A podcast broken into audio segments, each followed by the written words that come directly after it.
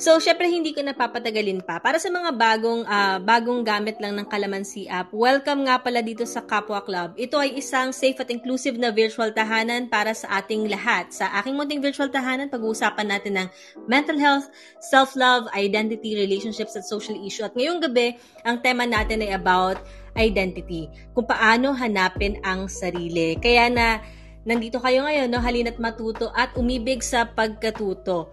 Ayan. So, i-upload ko tonight. Every Sunday ko kasi ina-upload yung mga episodes ko every week. Ayan. So, tatlong episodes ang ma-upload ko this evening. So, yung lahat ng episodes this week, ayan, mamayang gabi ko na siya i-upload. So, meron akong uh, limang episodes sa aking Spotify. So, kung wala kayong ano, kung hindi niyo napanood yon nung last time or hindi kayo nakinig nung last time, uh, feel free na pakinggan yung previous episodes ko sa Spotify. Uh, just search Kapwa Club by Your Millennial Psychologist. Make sure na tama ang spelling ng uh, millennial ninyo, ha? Double uh, L, double N. Ayun. So, Ayan, so hindi ko napapatagalin pa. Paano nga ba mahanap ang sarili? So napakahirap napakahirap ng question na 'yan um, sa totoo lang, mahirap talaga siya. Uh, napaka-cliche man pakinggan na kailangan ko lang hanapin yung sarili ko. Pero, kadalasan, kailangan natin talaga yan. Lalo na kapag, syempre, uh, nanggaling tayo sa isang environment na enmesh. Paano enmesh? Uh, may mga environment tayo, like family dynamics, no?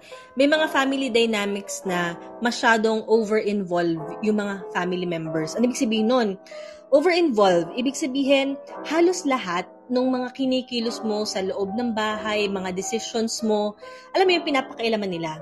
I, I'm not into something na wag pakialaman ng magulang or ng mga kapatid yung mga meron ka, no? Kasi syempre, di ba, binabahagi naman natin yung, yung mga naiisip natin, minsan nararamdaman natin.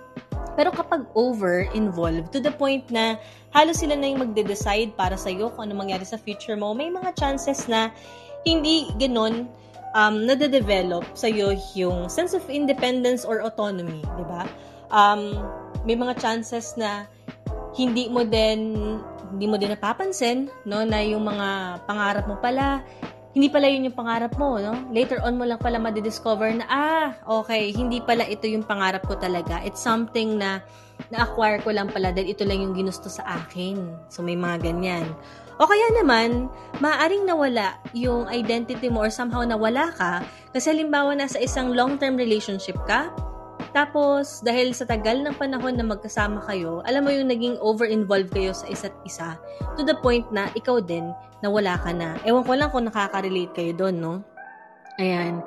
Pero importante yan, nakilala mo yung sarili mo para hindi ka talaga totally confused, nalilito, nahihirapan, di ba? So, yon kaya nga 'di ba noon pa man uh, naka-inscribe na sa Temple of Apollo, know thyself, sabi, 'di ba? Si Rene Descartes nga nagsabi din siya na I think therefore I am, 'di ba? Kasi ganun ka-importante, no? Yung may kinalaman sa pagkakaalam ng ating sarili. Pero syempre, hindi ko napapatagalin, no? Paano ba mahanap? Magsa-start muna ako dun sa una. Sa unang hakbang.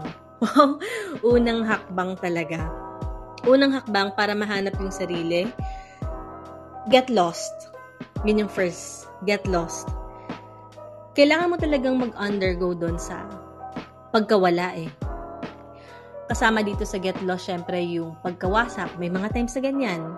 Uh, yung feeling ng pain dahil sa hindi magandang result ng isang relationship, for instance. Sa paraan na naliligaw ka, nahihirapan ka. No? Gusto ko i-share dito yung isang magandang quote ni Mandy Hale. Sabi niya, Sometimes, when you lose your way, you find yourself. Totoo yon no?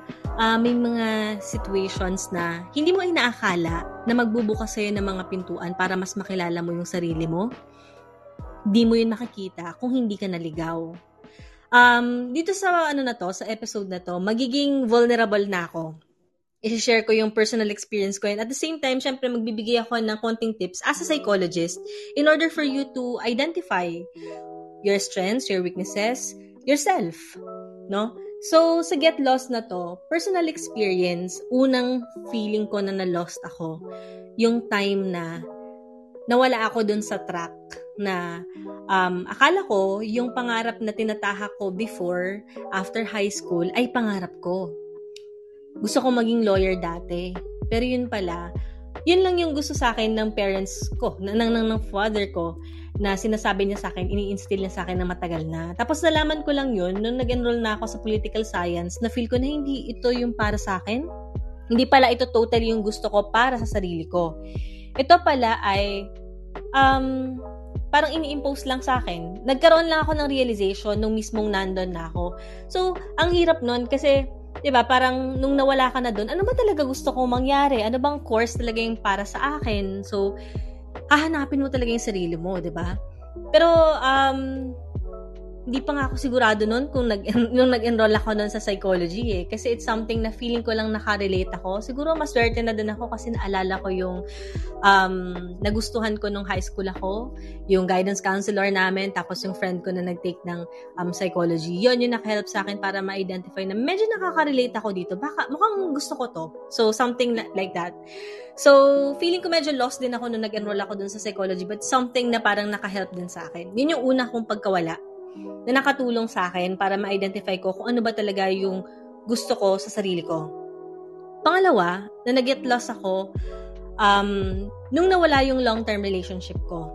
Imagine guys ha, 11 years yon Wow! Imagine na age ko. yung age ko ngayon, ano, kasi ang age ko ngayon, 30 years old na ako. Maaga akong lumandi, ganun, oo. So, naghiwalay kami ata, mga 27 years old ako or 28 years old, ganyan yata. 27 yata ako, kasi magta 3 years na akong single halos eh. O, 3 years na yata akong single. Tagal na. So, um, yun yung 11 years na yon nawala siya. Um, alam niyo yung feeling na uh, that time, um, napilayan ako kasi uh, nasanay ako noon na may kasama ako. Imagine, mahigit isang dekada na nakasama mo yung isang tao, 'di ba? Parang lumaki na kayo together, 'di ba? Oo. So, 'yon, um matagal. So, nasanay ako noon na may kasama and um, yung pakiramdam din doon sa pinaramdam din sa halimbawa ng isang tao na parang hindi mo na kailangan ng iba. Yung tipong pag nawala siya, wala ka na din. Yun yung mahirap doon. Kaya yun yung wag niyong kakalimutan. Isa yun sa learning experience ko na um, para hindi ka mawala, syempre, kailangan natin ng identity, no? Kumbaga, hindi nawawala dapat yung identity mo, yung kung sino ka kapag nasa isang relationship ka. Yun. So, nung nawala yon yung relationship na meron ako noon, doon ako na-lost. Sino ba talaga ako? Ano bang meron sa akin? Ano ba talagang hilig ko? Kasi alam niyo noon, pati yung pananamit ko, pati yung gusto kong, alam mo yon uh, minsan kinikilos ko. Minsan dinidikta pa sa akin yun ng ex ko. Parang may mga ganun akong situation. Pero hindi sa inaano ko siya. Mabait siya.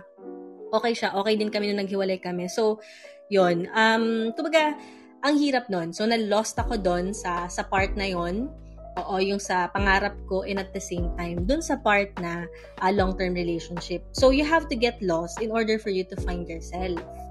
So, pangalawa na ginawa ko ay um, to be comfortable alone.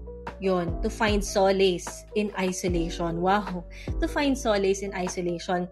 Kasi tulad ng nasabi ko, um, may mga times na uh, nasanay ako talaga ng may kasama. Lagi, like, pati kumain, kasabay, sa halos lahat, mahigit isang dekada, tapos, um, masyado akong, ano, um, syempre close din ako sa family ko.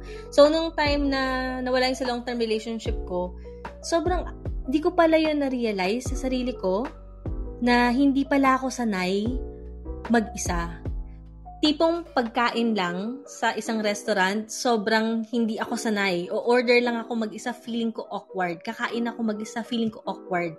Pupunta ako sa mall na mag-isa, feeling ko awkward. Hindi ko kayang mag-isa. Sobrang prinactice ko yon nung time na yon para mahanap ko yung sarili ko, masanay mag-isa. Yon, um, talagang challenge ko yung self ko, um, manood ng sine mag-isa, kumain mag-isa, umorder ng mga bagay mag-isa, maging independent sa halos lahat ng mga bagay. Nag-travel din ako mag-isa. So, may mga ganun akong uh, mga situation na ginawa na naging comfortable akong mag-isa. Um, hindi ko naman sinat down yung sarili ko sa mga friends ko, pero alam nila na meron akong pinagdadaanan at alam nila na I have to take some time And yun talaga yung gusto kong mangyari din talaga. Masanay ako mag-isa kasi yun yung nawala sa akin. Um, alam nyo, sa sobrang tagal, parang more than, um, parang two years ago lang, ako nasanay talaga na nakatayo sa kung sino na ako ngayon. So, imagine yon ha, na parang ang tagal, parang umabot pa ng two years para masabi ko talaga completely na okay na ako. Kasi nasanay nga talaga ako. So, gusto ko lang i-share din dito sa inyo yung mismong sinabi ni Eric Fromm, no? May sinabi si Eric Fromm uh, when it comes to love. Sabi niya, paradoxically, ayan, paradoxically, pwede niyo i-jot down, pwede niyo research. Paradoxically, the ability to be alone is the condition for the ability to love. Ganda, di ba? Paradoxically, the ability to be alone is the condition for the ability to love. Ayan. So, yun talaga yon. Um, mahirap kasi na, alam mo yon, bigla ka na lang sasabak, eh hindi ka pala ready, di ba? Hindi, hindi ka comfortable sa sarili mo. Um, kailangan maging comfortable ka muna sa relationship na meron ka sa self mo. Kaya ito, tatanungin ko kayo, kayo ba, comfortable ba kayong mag-isa? Comfortable ba kayo? Yeah, self-love, tama yan, self-care. Pero question ngayon, um, na, na, na try niyo na ba yun? Kumain kayong mag-isa, gawin niyo yung mga bagay mag-isa, comfortable kayong mag-isa. Wow, sobra. Uy, congrats! Ako kasi parang, alam mo, 3 years ago ko lang siya natutunan. I'm so proud of you. O may iba hindi pa. Ayan. So, kaya ano, sa mga hindi pa masyadong sanay, yan, baka subukan nyo na maganda, no? I-try ninyo yung mag-isa. I-build ninyo yung sense of um, ganun na independence, ganyan. Okay, so kasi yun nga, um, yung relationship na meron ka, no, yung meron, na, yung meron ka sa sarili mo, yun yung actually sinishare mo din dun sa iba eh, somehow, di ba? Kung hindi maganda yung relationship mo sa self mo, somehow, hindi rin nagiging maganda yun. May impact siya. Oo. Sabi niya, no, may times na okay mag-isa, may times na okay rin may kasama. Yes, di ba? Okay naman talaga kapag may kasama ka. Kumbaga, kung comfortable ka na sa self mo, kung may sumabay ba sa'yo eh, go lang, di ba? O, pero, dahil nga sanay ka na din sa sarili mo, um, kung meron ka nga daw dapat i-keep na relationship, ang ikinikip natin ay yung relationship natin sa self natin, yun yung wag na wag na mawawala. So, kaya kayo, pakinggan ninyo yung sarili ninyo. Um, kapag kayo ba nakikipag-usap sa sarili ninyo, I'm not sure kung may mga nakikipag-usap dito sa self nila. Meron ba? meron ba ditong gumagawa nun? Um, kinakausap yung self? Di ko lang sure, no? Meron. O, di ba? Pag mga privately na. Syempre, privately, common naman yan, no? Oo. Normal po yan, ha? Hindi po yan, ano? hindi po yan kaanuhan. Um, wala kang problema sa pakikipag-usap sa sarili. Actually, importante siya. Oo. So, ayun, um, pakinggan mo kung paano mo kinakausap yung self mo. Mabait ka ba kapag kinakausap mo yung sarili mo? Pag nagkakamali ka ba, paano mo ba kinakausap yung self mo? Um, dinadown mo ba yung sarili mo? Self-criticism ba? Or self-kindness yung pinapractice mo? Kasi it's something na kailangan mong um, i-practice din, no? yung self-compassion, para meron ka rin compassion sa ibang tao. So, yun yung pangalawa kong ginawa, yung maging comfortable ako mag-isa. So, tandaan natin yan, ha? Paradoxically, the ability to be alone is the condition for the ability to love. Kasi pag marunong ka na mag-isa, mahal mo yung self mo, no, naiintindihan mo yung sarili mo, kapag magkakaroon ka na ng kasama, 'di ba? 'Di ba? Um, may pagkakataon na hindi mo siya uh, marerespect mo yung boundary na meron siya, maiintindihan mo siya kasi ikaw mismo pinapractice mo yung healthy boundaries. Last time nga meron akong shinare na ano, um, na parang kasabihan din na Ewan ko, parang sa TikTok lang yon. Yung sabi ko, kailangan matutunan nating sumayaw mag-isa. Kasi nauuso, di ba? Aminin natin, sa TikTok, ang daming mga ano, ang daming mga nauusong kanta. Tapos alam mo yung parang, yung pagiging single, hindi na normalize. Parang kailangan may partner ka. So yung isayaw mo ako sa gitna ng ulan mahal ko. Yung kanta ni ano, di ba, ang ganda-ganda. Tapos ang dami-daming mga kanta na isayaw mo ko sa ganto, isayaw mo ko sa dulo ng bahaghari. May mga ganong-ganong mga kanta. Yung binibini, yan. So, ginawa ko nun sa TikTok, sumayaw ako mag-isa, kasama yung aso namin. Sabi ko, um, kailangan nating matutong sumayaw mag-isa. And then natuwa ako doon kasi may isa sa mga followers ko, si Mac, sabi niya na, oh, kailangan talaga nating matutong sumayaw mag-isa. Kasi pag natuto na tayong sumayaw mag-isa, kapag magkakaroon na tayo ng kapareha, hindi natin siya matatapakan. 'Di ba? Ang ganda. Ang ganda ng pagkakadagdag niya dun sa information. Totoo, pag natuto tayong sumayaw mag-isa, hindi na natin matatapakan yung isang tao. Sabay kayo dun sa agos. Kayang-kaya ninyong gawin yun. ba diba? So, yun yung pangalawa, no? Be comfortable alone. So, yan. Malinaw na. Pangalo, pangatlo, ito, um, identify your strengths, weaknesses, and limitations. Now, ang question ko ngayon dito, medyo mahirap kasi to eh, di ba? Lalo na yung part ng sa weaknesses, may ibang tao na hindi nila alam kung paano pala sasagutin yung weaknesses, nakakaloka. Pero totoo yon may mga times na nahirapan silang ma-identify yung weaknesses nila. Kung nahirapan kayo ma-identify yung weaknesses, baka hindi nyo pa masyadong um, na-explore or nakikilala pa yung self ninyo, no? So, ito, importante na ma-identify mo yung strengths, yung weaknesses, yung limitations mo, yung values mo. Paano mo siya mahanap? ba? Diba? Paano mo ba mahanap yon? Oo. So, ano ba strengths ninyo? Yun yung iisa-isahin ninyo. Maganda to kapag um, nag-evaluate ka, uh, nagre-reflect ka, sinusulat mo siya. Ako kasi, pag nagre-reflect ako, sinusulat ko yan, tinitake note ko talaga. Ayan, nagre-reflect talaga ako. Ano ba stress? Ano ba yung mga bagay na gustong gusto ko? So, usually, dun, dun ko nakikita yun. Eh. Ano ba yung mga bagay na gustong gusto ko? Na effortless akin. Tapos, yung usually naririnig kong feedback from other people, strengths ko yon Weaknesses, it's something na hindi ko talaga kayang gawin, na kailangan kong aminin sa sarili ko. So, ano ba yung mga weaknesses ko? So, kasama yun doon. Ano ba yung mga weaknesses ninyo, guys? Yan. Ano ba yung mga limitations ninyo? Ayan. Limitations din, yung mga bagay na minsan nagkakaroon ka ng lapses kasi may kulang ka na skill doon. Yon. So, it's something that you have to ponder on. Ano ba yung values mo? Kasama din yon. So, when you say values, um, ako ang na-identify ko na values sa akin. Naging alam nyo, nung simula na nang wala talaga ako sa ano, um, natuto ako mag-isa. Kung ano-ano din yung in-explore ko eh. So, um, para ma-identify ko yung values ko, talagang nag-training pa ako ng hypnosis. So, yan. Uh, yung pinaka na-extract sa akin na values, unang primary value ko talaga, or primary value ko is curiosity. Second lang sa akin yung um, power. Sumunod dun yung independence. Nakatato yan sa aking arm. Ayan. So, yung una ay curiosity, power, and then independence. Kayo ba? Ano ba yung mga values ninyo? Yung mga bagay na pinapahalagahan ninyo. Importante yun because it has something to do with yourself.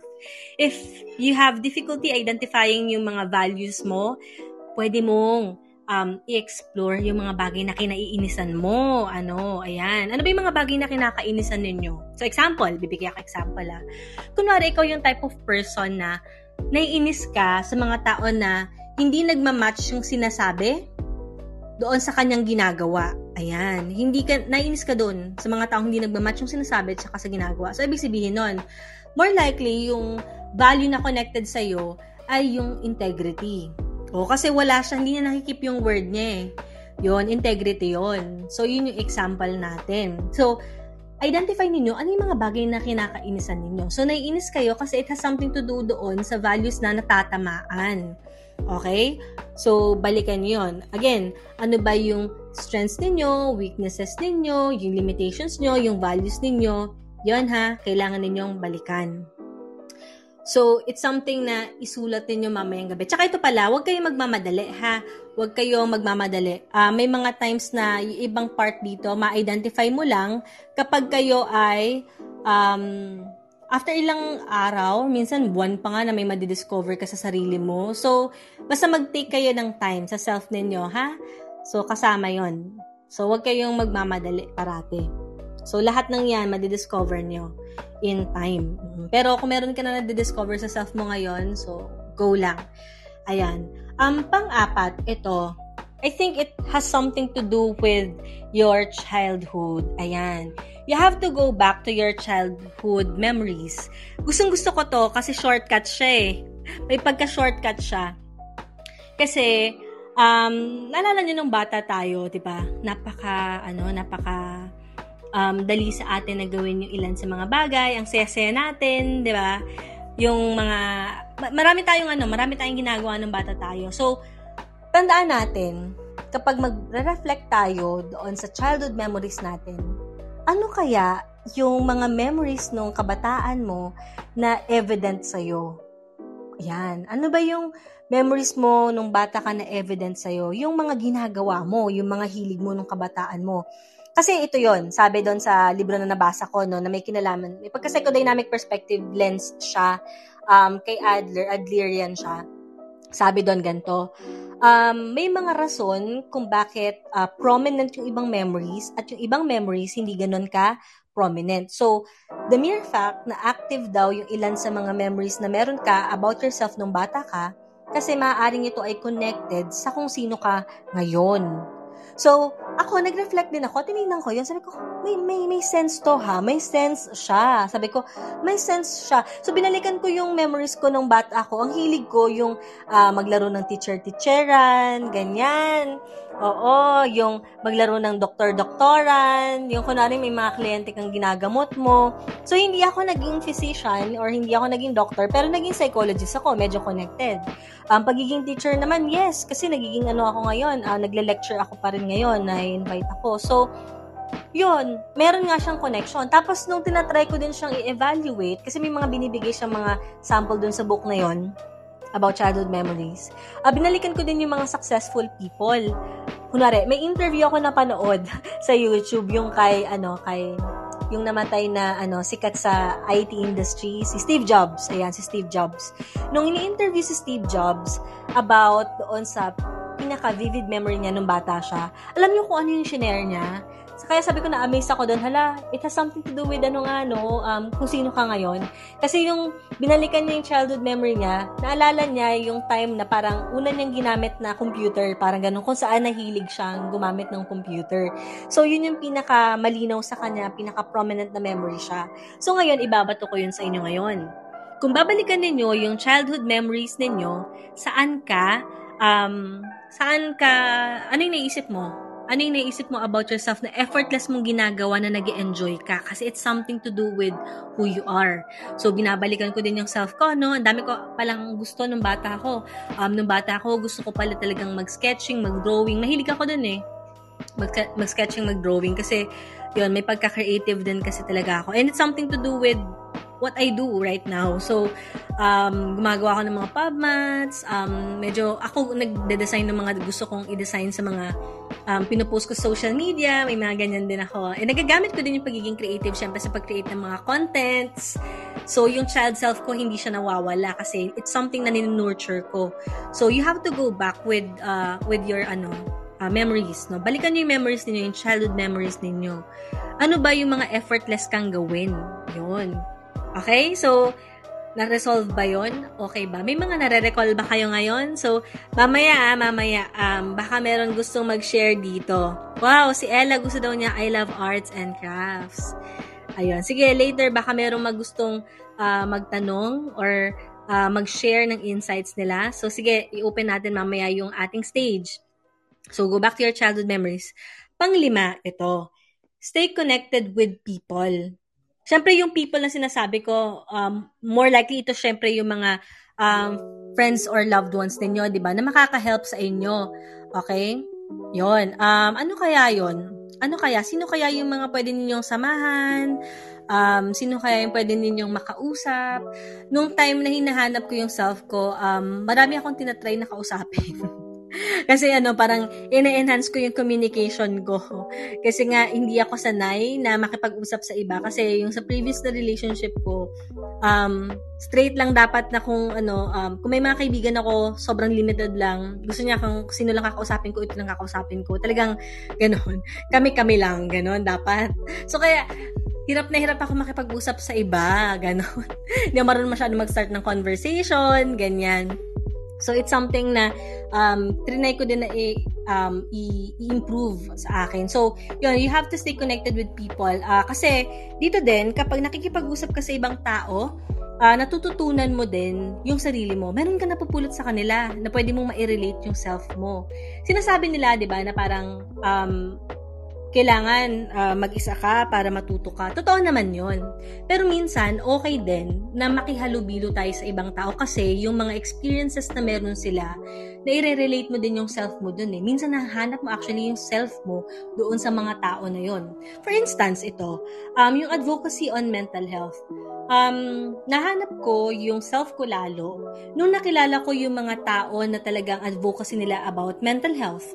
Um, mas nakilala ko yung sarili ko, mas in-embrace ko yung sarili ko nung nag-join ako sa support group na uh, may connection sa sexuality ko.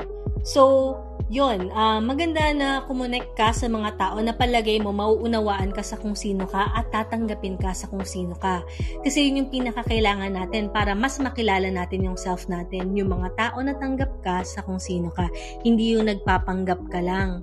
Ang hirap kaya nun, 'di ba? So, make sure na nakikipag-usap kayo, makikisala, makakasalamuha kayo. Hindi ko sinasabi na sobrang daming tao 'yon. Um, kahit iilang tao lang, makakatulong 'yon para makilala niyo yung self niyo kasi may mga times na meron silang sasabihin sa yung feedback na makakatulong sa iyo para mag-improve ka din. Okay, yun din yung kahalagahan nun. And at the same time kasi, pag hinahanap natin yung sarili natin, tapos lalo pa pag broken din tayo, um, yung role din nila meron silang tulong sa healing process eh. So for instance, ganito, nung time na broken din ako, tapos may mga close friends ako, um, sila yung nagiging sandalan ko, like, um, nagkukwento ako sa kanila ng mga kwento ko na never ko kinukwento sa iba. So, piling-piling mga tao lang yun. The more I talk about my problems, the more na nakakapag-facilitate siya ng healing sa akin. The more na parang nararamdaman ko, hala, totoo nga talaga yung nangyari. Wala na nga talaga siya talagang sasalubungin ko na yung bukas ng ako na lang mag-isa.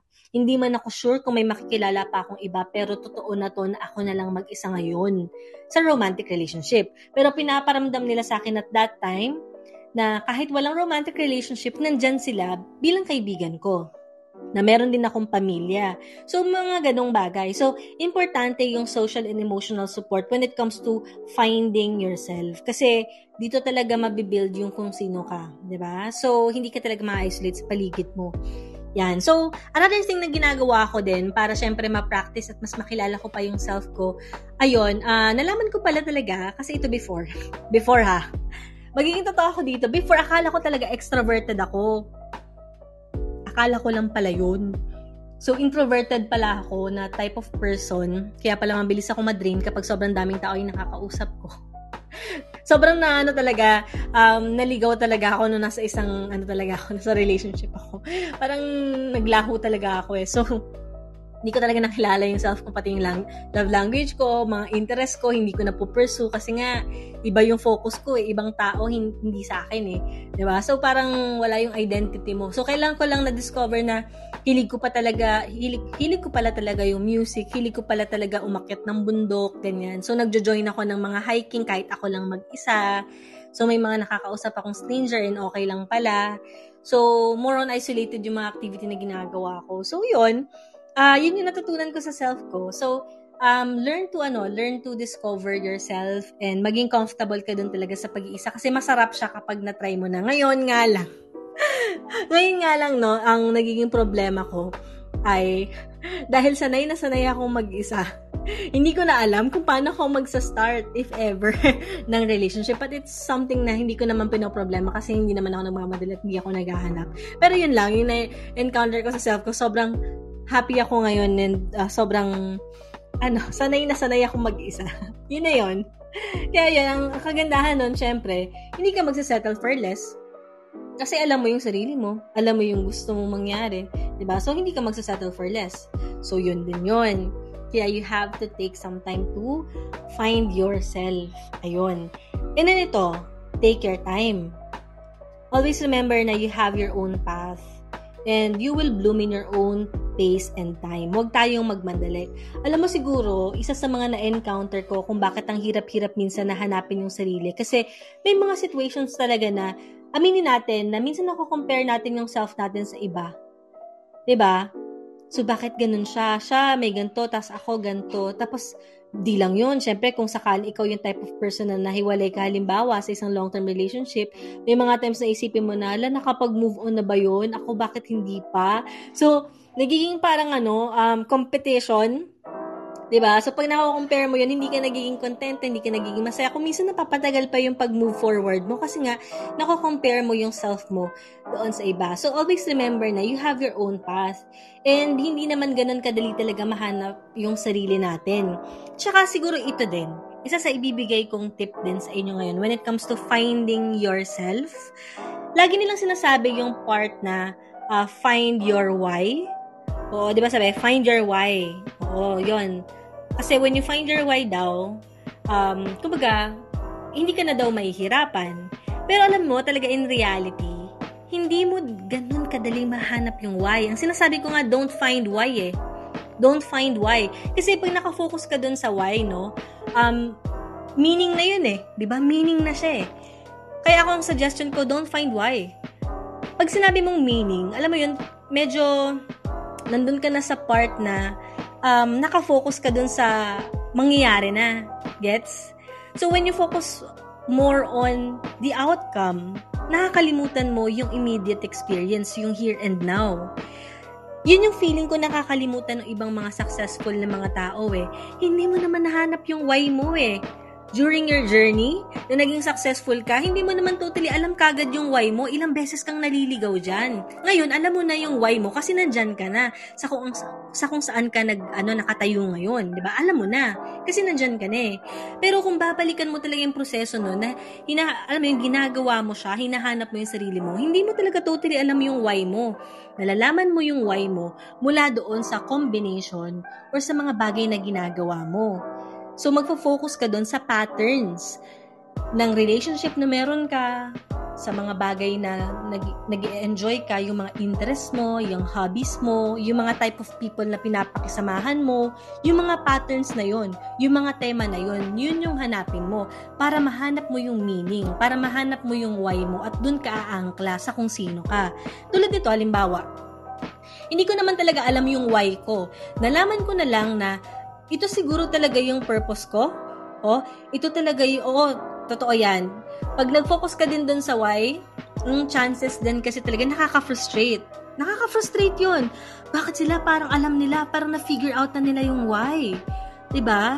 Alam na nila yung why nila. Huwag kang magfo-focus doon, no? Huwag kang magfo-focus doon sa why. Malalaman mo na lang yun sa patterns na meron ka. So, for instance, ah, uh, nakafocus ka sa process. Huwag doon sa mismong outcome.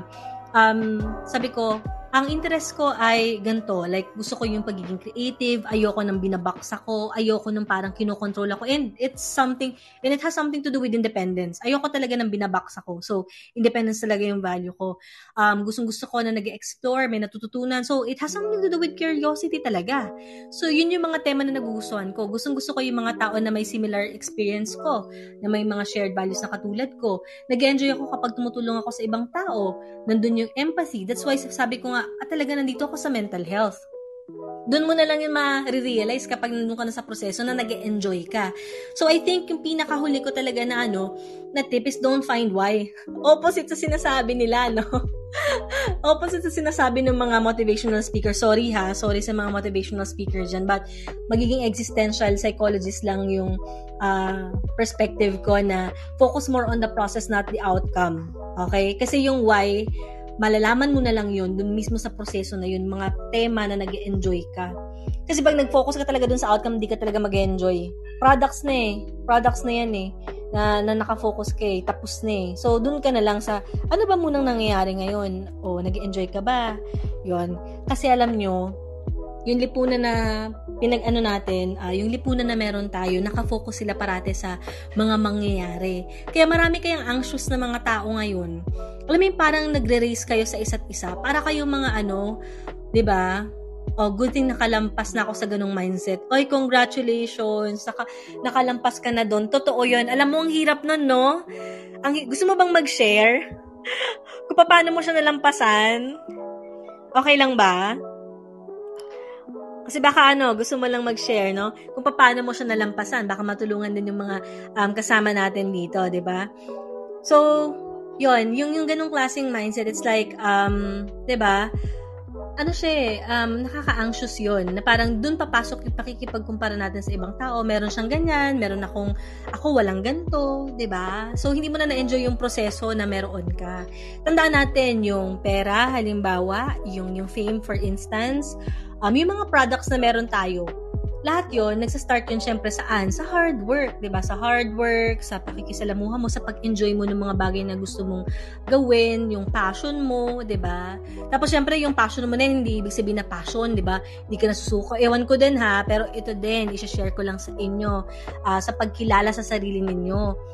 Wag na wag ninyo na um, wag na wag ninyo masyadong ano, um, i-push yung sarili ninyo. Like, ganito. Ako ha, nakikita ko sa social media ngayon, na lagi nilang sasabi na passionate individual, like passion, passion ko to, passion ko yan. To the point na, alam mo yung parang nasusunog ka sa sarili mong passion. Kasi nagbabaga yung passion, di ba? Nandun yung motivation mo eh, di ba?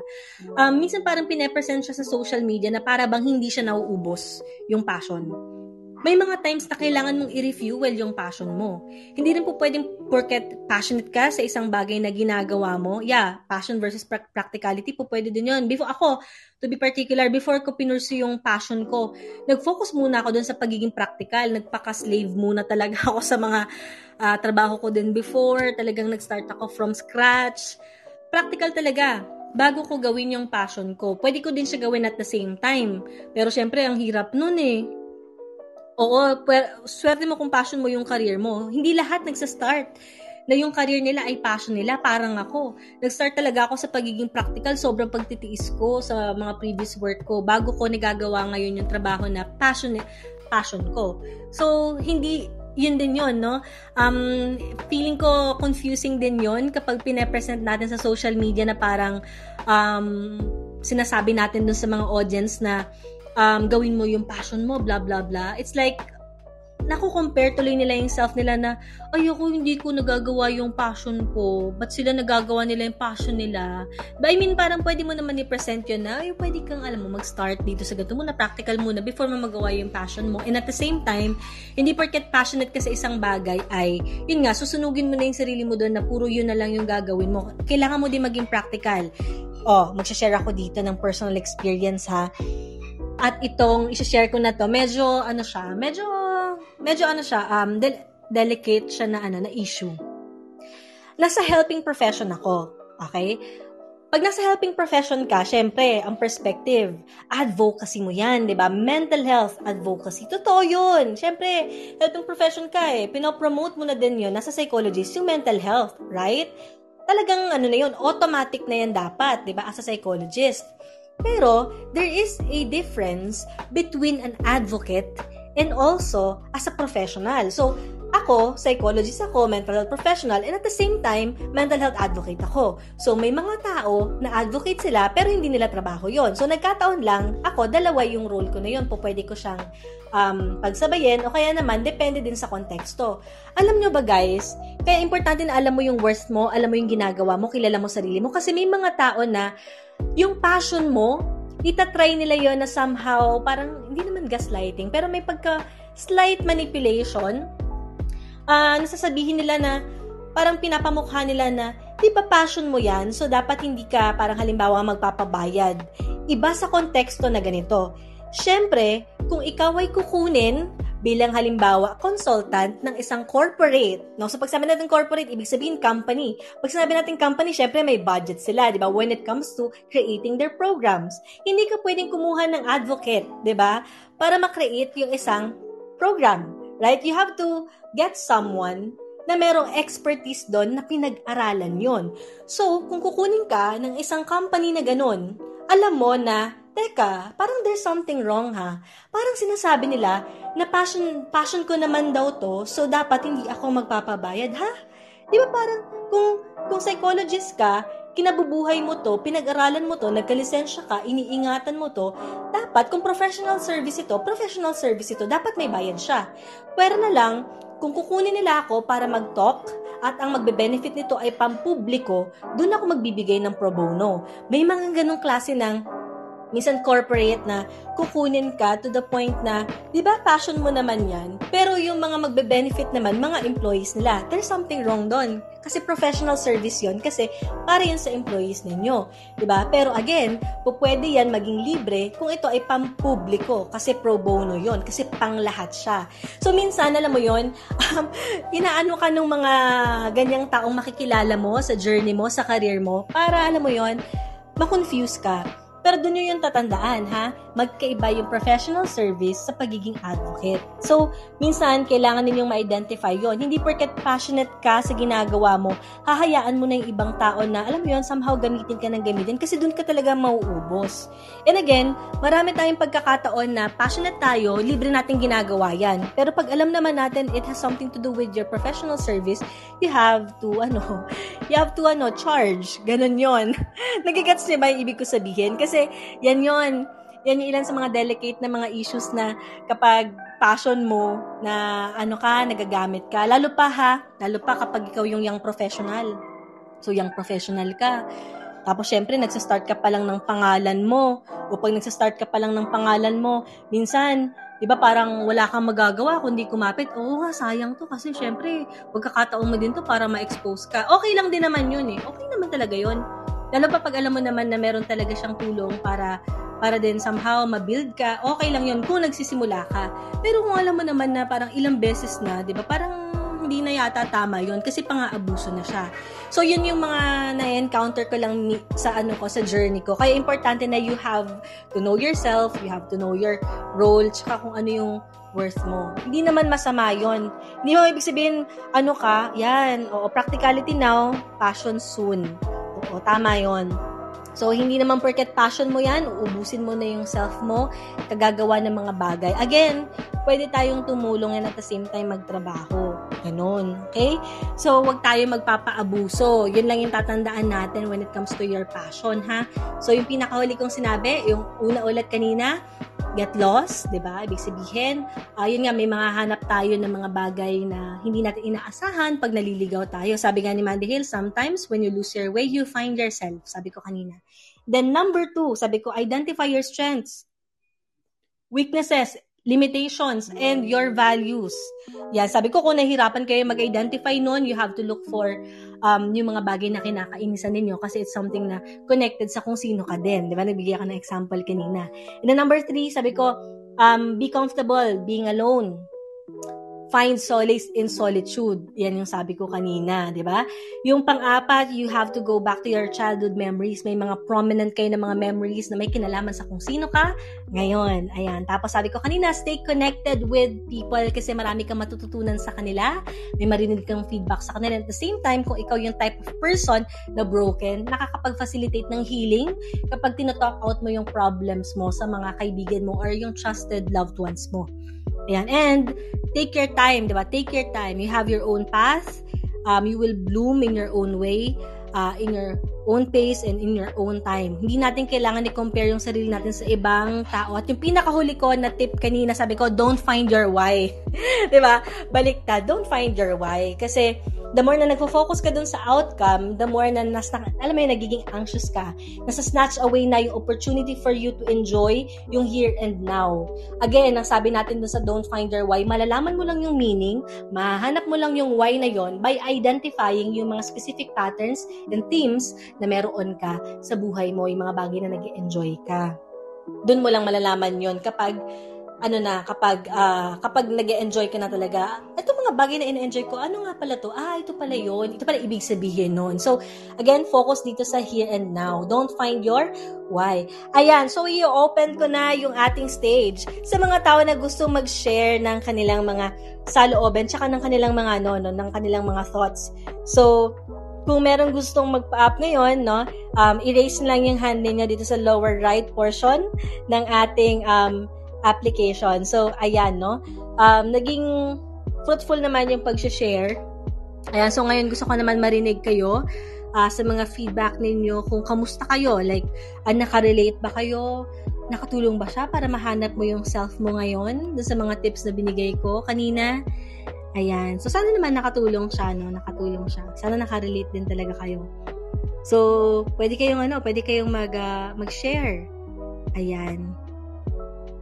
So, pwede natin tawagin yung ilan dito. So, basta pwede nyo gamitin yung emoticon kung gusto ninyong yun yung gamitin ninyong pang, ano, pang, pang signal na gusto niyo mag, uh, umakit dito sa stage. Ayan. Okay. Sige, let's see, no? Let's see. Um, tingnan natin.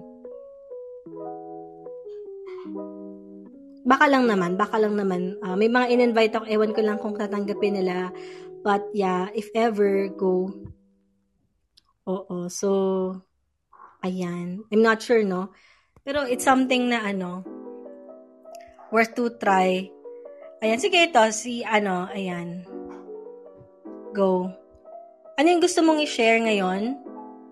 Ayan. Coach. Hello, hi. Good evening po. Good evening din. So, ano yung insights na natutunan mo naman ngayon? Or baka may gusto kang i-share?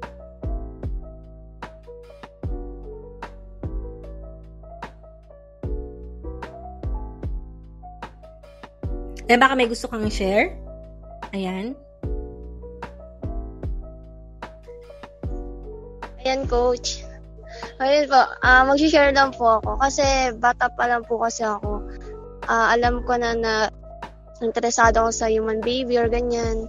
Madalas, nagtatanong ako sa tita ko na bakit ganyan yung behavior na Biyan ako na parang ang tanga ko daw kasi ano, common sense, ganun. Ang sakit lang. Tapos nung nag ano na ako, nasa high school na po ako, ah, mas dun na po nabuo yung decision na ah, gusto ko mag-psychology, ganyan-ganyan. Tapos, yung gusto sa akin ni mama, ano, mag, ano daw po ako, mag-IT, ganyan. Pero ano, hindi ko yun sinunod kasi mas mahal ko mag, mas mahal ko po yung, ano, passion ko na yun nga, mag-psychology talaga. Pangarap ko po talaga siya. Goal, goal, ganyan. mm So, kumbaga nag-stand ka dun sa kung ano yung gusto mo kasi dun mo na-feel na mas magiging masaya ka. Masaya. Nice, oo. Kasi hindi lahat ng tao ay alam kagad nila kung ano yung gusto nila. And, Gusto, uh, gusto ka, nila. no? Good. Ayan. Pero tama po ba yun? Hmm? Wala, I mean, parang ano lang, at some point, napapaisip na ako na, ano, parang naging swile ako dun sa part na yun. Kasi ano, tinuturuan ako maging practical. Pero alam niyo po yun, ini-imagine ko palang maging, ano, humawak ng computer. Parang ang boring nun. So, hindi ako masaya. May mga chances din kasi naman talaga kapag um, pag yun yung gagawin mo, baka hindi ka rin naman talaga totally maging, maging successful kasi pipilitin mo lang naman yung sarili mo. So, okay din naman yung ginawa mo na nag-stand ka dun sa sarili mo. And it's something na mas matu- mas baka maging successful ka, 'di ba? Kasi ini-enjoy mo siya. So, so kasi talagang in- nakaka-enjoy naman talaga mag-aral ng human behavior eh. So, kaya good luck. Ayan, good luck. Thank you, coach. Inspiration ko po kayo. Ay, thank you so much, Andrea. Good luck. Thank you po. So, nandito din ngayon si Yashuki. So, yan si Yashuki. Ayan, hi! Ay, nawala siya. nawala siya bigla. So, kinuha siya ni Holy Spirit.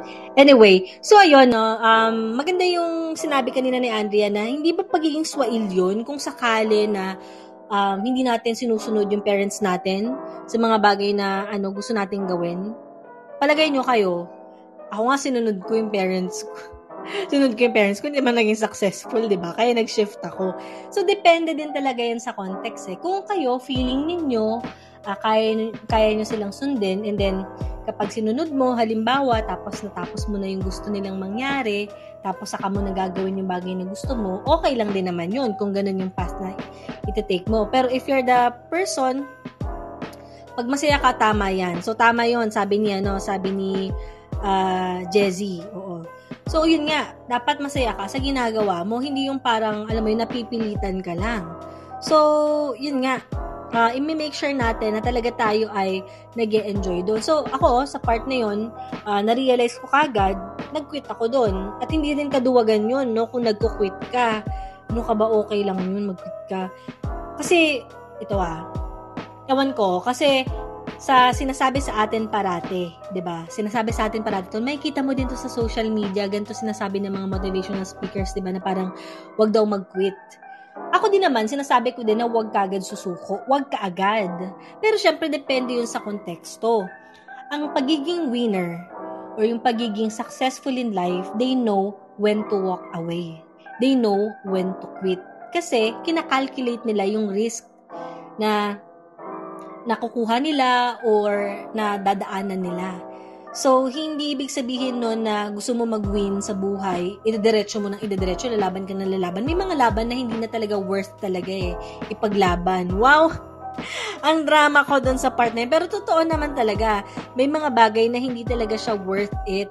Kaya, kailangan mo talagang um, i-evaluate yung self mo. Okay lang ba na mag-stop na ako dito? Okay lang ba na ihinto ko na to? Kasi, yes, we can always try again. Tama, Jezzy. Yan yung sinasabi ko din nung last time, di ba? Yung the fact na, the fact na trinay mo yung best mo, the fact na nag-try ka, okay na yun eh. That's all that matters. Kung nag-fail ka doon, feeling mo sa pangyayari na yon, you can try again and be better. 'Di ba? You can try again and be better. Ganun yon. Kasi may mga situation kasi na sinasabi nga sa atin ng iba na parang hindi, um, ang mga winners hindi talaga yan nagko-quit. Parang sinasabi minsan na parang duwag. Ano, um, bilang ano, bilang isang tao na feeling mo um, ikaw yung may alam ng buhay mo, alam mo kung kailan ka mag-walk away, alam mo kung kailan na ihihinto kasi may mga bagay na kapag tinuloy mo, mas kawawa ka. Pag tinuloy mo, mas nagiging toxic and abusive, 'di ba?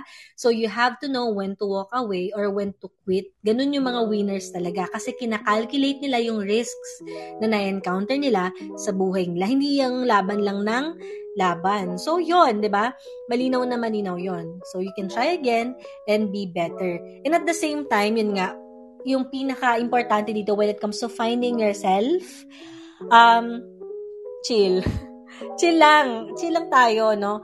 Um, ewan ko lang, kasi ako ah, may mga nag-share din kasi sa akin, hindi lang kaibigan, syempre may mga clients ka din na na-encounter, iba't ibang tao, no? Kasi trabaho talaga namin na makapag-usap sa iba't ibang tao. Maraming tao kasi na parang feeling nila at the age of ganto or ganyan, hindi ko na mention pero marami at the age of 20s, ayan, 20s ha, 20s, um, feeling nila nahuhuli na sila, ganun. At na feeling nila, alam mo yon yung, yung sa thought nila, nag appear na parang um, hindi sila ganun ka ka ano ka ka worthy, hindi sila ganun ka successful as compared to their peers. Ganyan. Again, chill lang, 'di ba? I mean, hindi ko ibig sabihin na chill lang eh, huwag kang kumilos. Ibig sabihin lang doon na uh, huwag kang ano, huwag kang magmadali. Oo, lahat yan dumadaan sa proseso. Tsaka syempre, ito din. Hindi naman lahat na nakikita natin sa social media, eh totoo. Yan, pressure sa mga nakita sa social media. Totoo yan, Ella. ba Hindi porkit nakikita mo yung social media, eh totoo na yun. May mga na, ano nga ako eh, naririnig ako before na parang may iba daw na type of people na parang nag-suspend talaga sila ng time. Oo. Sabi ni Mark, do it your way, your pace. Tama. Sabi nga niya, no, sabi nga nila, may ako may nakilala din ako na na ano na encounter ko sa boy ko nagsispend talaga siya ng time para sa image niya. Tapos, ang dami-dami niyang utang. Oh. May mga iba pa hindi nagbabayad. Char. Charot lang. Pero okay lang naman yon no? Kasi syempre, kung kaibigan mo naman yon maintindihan mo. Pero, ang hindi kasi katanggap-tanggap dito, yung kung kunwari, nagpo-post ng pasosyal, tapos, uy, teka lang, besh, di ba parang, ano, parang may ano ka, may responsibility ka, char lang. So, may mga ganon, di ba? So, hindi tayo dapat nagfo-focus dun sa, hindi tayo papapressure. Yon yung sinabi ni Ella, pressure yon Kaya, nila, kaya sila nagsispend ng time para magmukhang okay sa social media. Kasi yun yung pinapamuka eh. Social climbers. Sabi ni Jessie. May pagka, oo. Naniniwala ako doon. Yun yung nagagawa ng social media. Dahil dyan, uh, na-focus nila yung self nila, yung image nila na yan. Nag-focus sila sa mga sa mga brand na ganyan, tapos di naman pala, di naman pala kayang i-maintain, no? or out of means naman pala. So, again, uh, mag-focus tayo doon sa kung ano lang yung meron tayo sa ngayon. Makukuha naman natin yung mga bagay na gusto nating makuha. Minsan, kailangan lang talaga natin magtyaga, mag-hintay-hintay, uh, maging patient sa self natin, kasi mag improve naman tayo, 'di ba? Aangat din naman tayo. Wow. Uh, di tayo sigurado kung kailan, pero alam mo 'yon, um pag ginagawa natin yung best natin, may chance naman, may chance naman. So I think may gustong mag-share ngayon, no? Sige, tingnan natin. Oo, pakinggan natin yung uh, mga kasama natin dito. Hi, Faye! Hello po. Good evening po. So, baka meron kang ano, no, parang gustong i-share ngayon mula dito sa pina, pinag-uusapan natin paano ba hanapin ang sarili. Any thoughts? Yes po. Uh, mag-share lang po ako ngayon tungkol din sa yung don't find why. Kasi, nitong uh, pumasok ako sa college, tapos iniisip ko, bakit ba ito yung course na kinuha ko? Mga, bakit ba ako nandito? Ano bang dahilan? sa mga ginagawa ko po sa college ko, ganun. Tapos, pati sa mga daily, ano ko, daily activities ko, bakit ko ba ito ginagawa, ano bang reason ko.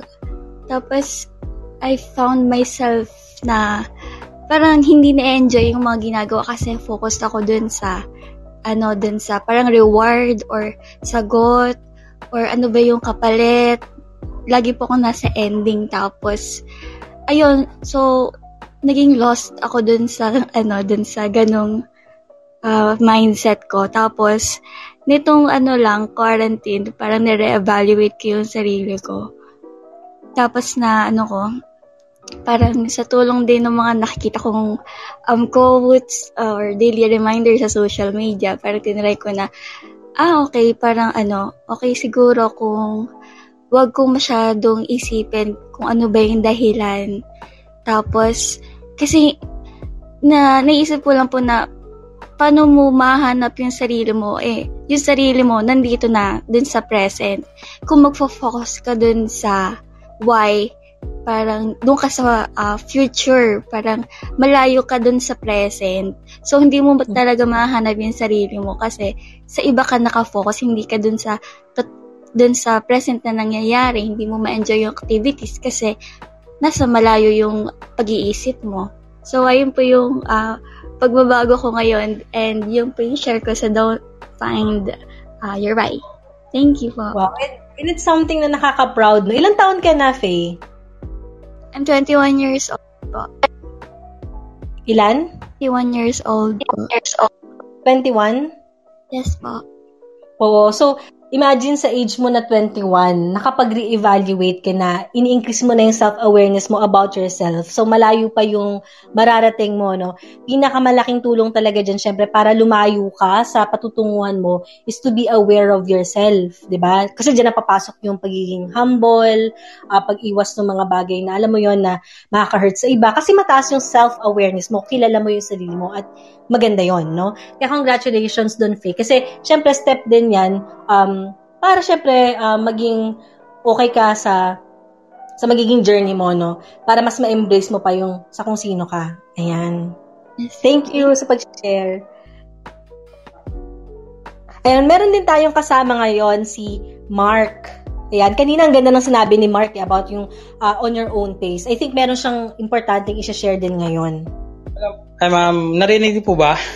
Yes, napakalinaw, Mark. Um, ma'am, uh, bale ma'am, before used to be kasi dentistry student po kasi ako. So, 2012 po ata, 2013, I decided to shift. But, kinontra ako ng parents ko. But, years later, na, nagsukam na po talaga ako sa pressure ng dentistry. Uh, bale, one year na lang po sana tapos na. But, something came up, mental health nag-deteriorate dahil po sa pressure ng parents ko.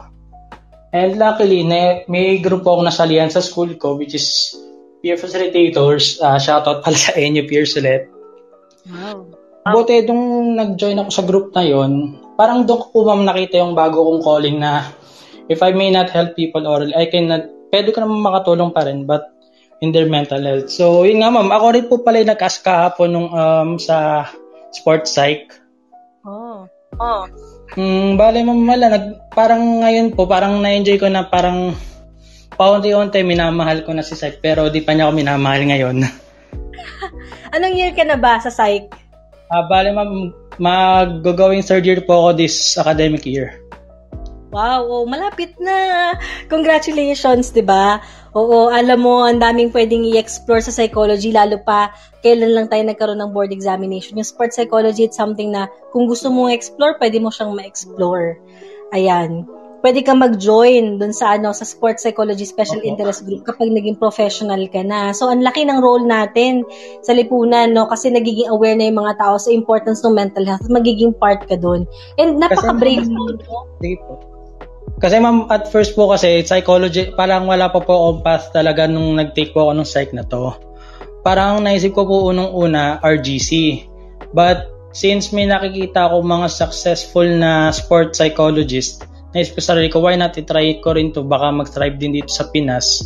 Kasi they are mga players po siguro, mga athletes po siguro na kailangan din nila ng guidance mentally. So, hindi naman di-disrupt yung games nila. So, parang I, I decided, why not try ko nga to after ko mag, magkaroon ng license ng RPM and doing it one at a time at my own pace. Wag, mag, wag magpasokam sa pressure just like I did before. So, yun ma'am, yun lang po. Alam mo, thank you doon, no? Napaka-brave mo din na, yun nga, one year ka na lang kung titingnan. Tapos, di ba, parang sinunod mo pa rin yung gusto mong mangyari. Importante, nag enjoy ka. Tsaka tama yon at your own pace, at your own time. Kaya, sobrang ano, congratulations, Mark. And thank you so much for sharing yung part of yourself ngayong gabi. Thank you, ma'am. Thank you. And good luck ha. Malapit ka na. Yay! After ano, ano, one year na lang mahigit, di ba? Board exam na lang yan sa psychometrician. Kayang-kaya mo yan. Sana nga po. Kaya yun. yun. Thank you, uh, thank you, Mark.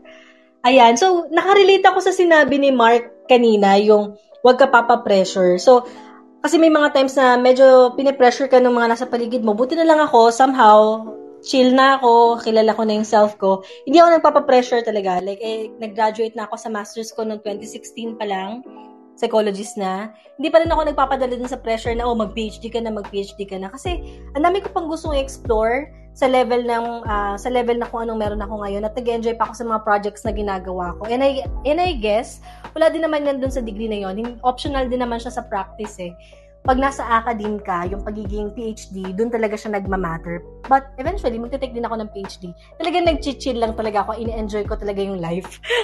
Ayan. So, important yon na ini-enjoy natin yung self natin. Tayo yung magsasabi at magdidikta sa kung anong gagawin natin. So, kung feeling natin nahuhuli tayo, hindi yun totoo. Kaya si Mark, nasa right time siya, nasa right pace siya. Tulad ko din, akala ko dati nahuhuli ako, pero hindi pala, nasa right time din ako at okay lang na mag-shift. Ayan, regular or irregular, okay lang din yan. So, may kanya-kanya talaga tayong dadaanan. So, yun, maraming maraming salamat sa pag-join sa akin tonight. At syempre, yung recorded na uh, livecast natin ay maririnig ninyo sa Spotify uh, maya-maya lamang kapag in-upload ko na siya. So, pwede nyo i-search yun, Kapwa Club by Your Millennial Psychologist. So, maraming maraming salamat sa pag-join tonight. Thank you so much, guys. Sana marami kayong natutunan at sana nagkaroon kayo ng glimpse on how to find yourself. So, thank you. Ingat and stay mentally healthy. Ayan, be kind to your mind, ha? Ayan, so tandaan nyo, every uh, Wednesday, Friday, and Sunday, 7.30pm yung Kapwa Club. Bye!